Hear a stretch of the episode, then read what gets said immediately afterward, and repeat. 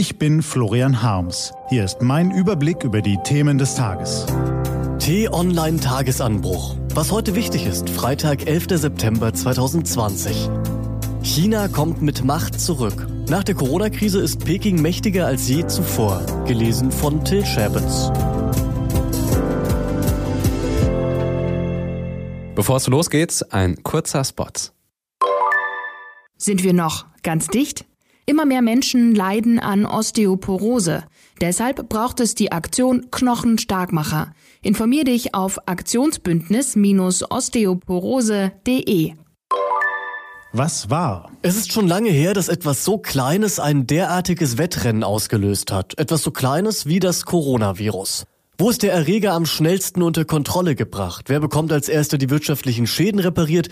Welchem Land gelingt es, die globale Krise zu seinem Vorteil zu nutzen und sich in eine stärkere Position zu manövrieren als vorher? Wie die Hasen rasen die Nationen zur nächsten Ziellinie und immer ist der chinesische Igel schon da. Man muss den Zahlen keinen Glauben schenken, mit denen Pekings Statistiker den Sieg über Covid-19 zelebrieren. Es genügt ihnen nicht, dass China die Lage ganz ordentlich im Griff hat.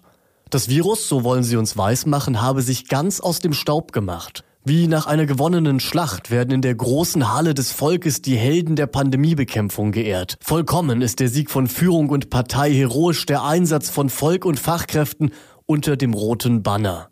Wir haben beim globalen Kampf gegen das Virus Weisheit und Kraft gespendet, preist Xi Jinping die Sieger über den Erreger und meint damit vor allem sich selbst.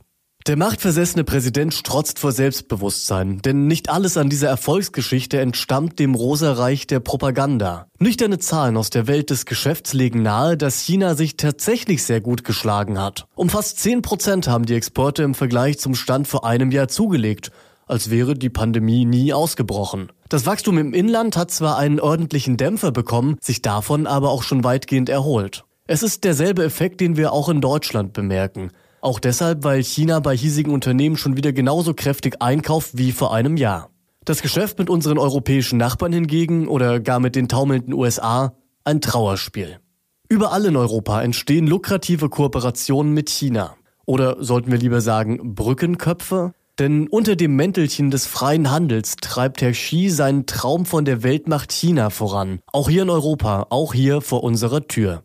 Es ist kein gutmütiger Riese, der das alternde Imperium der USA zu beerben gedenkt. China macht rücksichtslos von seinem wirtschaftlichen Einfluss Gebrauch und tritt im Bewusstsein der eigenen Stärke zunehmend herrischer auf. Da muss zum Beispiel ein serbischer Präsident in tiefer Dankbarkeit die chinesische Flagge küssen, weil Peking ihm in der Corona-Not huldvoll Hilfe gewährte.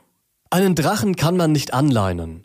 Und tiefe Freundschaft darf eine Demokratie wie unsere für das ruchlose Regime im Osten schon gar nicht empfinden, während dieses muslimische Uiguren in Konzentrationslager sperrt, Hongkong unterdrückt und in Tibet die letzten Reste einer Hochkultur in den Untergang treibt.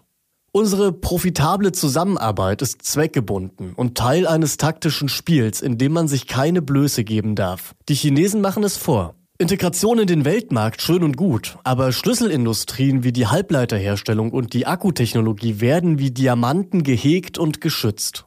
Als Druckmittel setzt man obendrein die Schätze ein, die man exklusiv besitzt, etwa die seltenen Erden, die in der Produktion vom Auto bis zum Akku Verwendung finden und ohne die selbst in den USA kein Kampfjet mehr aus der Werkhalle rollt. Wir können das chinesische Muskelspiel nicht verhindern, aber wir können davon lernen. Wir müssen in einer Welt bestehen, die immer mehr vom Polizeigriff-Kapitalismus der Chinesen bestimmt wird. Zugleich müssen wir uns mit wüsten Drohungen unserer amerikanischen Partner herumschlagen, die deutschen Autoherstellern Strafzölle aufbrummen wollen. Wer solche Freunde hat, darf nicht erpressbar sein. Der muss stark sein, selbstbewusst und clever. Kein Hase, sondern ein Igel. Europa sollte deshalb seine Schlüsseltechnologien akribisch schützen und sie nicht an Monopole in Übersee fesseln lassen. Sei es bei Elektromotoren, Handynetzen oder künstlicher Intelligenz. Das darf uns gerne etwas kosten, damit es uns den Preis der Abhängigkeit erspart. Was steht an? Die T-Online-Redaktion blickt für Sie heute unter anderem auf diese Themen. Bundeswirtschaftsminister Peter Altmaier will heute erklären, wie er sich Wirtschaftspolitik und Klimaschutz nach der Corona-Krise vorstellt. Volkswagen liefert in Wolfsburg und Dresden die ersten Exemplare seines Elektroautos ID3 aus. 22 Millionen Fahrzeuge sollen folgen. Und fast 3000 Menschen kamen bei den Anschlägen am 11. September 2001 ums Leben. Am 19. Jahrestag der Terrorakte wollen US-Präsident Donald Trump und sein Herausforderer Joe Biden in der Nähe von Shanksville, Pennsylvania, der Opfer gedenken. Dort war eine der vier entführten Passagiermaschinen nach einer Revolte von Passagieren abgestürzt. Diese und andere Nachrichten, Analysen, Interviews und Kolumnen gibt's den ganzen Tag auf t-online.de. Das war der T-Online-Tagesanbruch vom 11. September 2020, produziert vom Online-Radio- und Podcast-Anbieter Detektor FM. Immer auch zum Anhören auf t-online.de-tagesanbruch.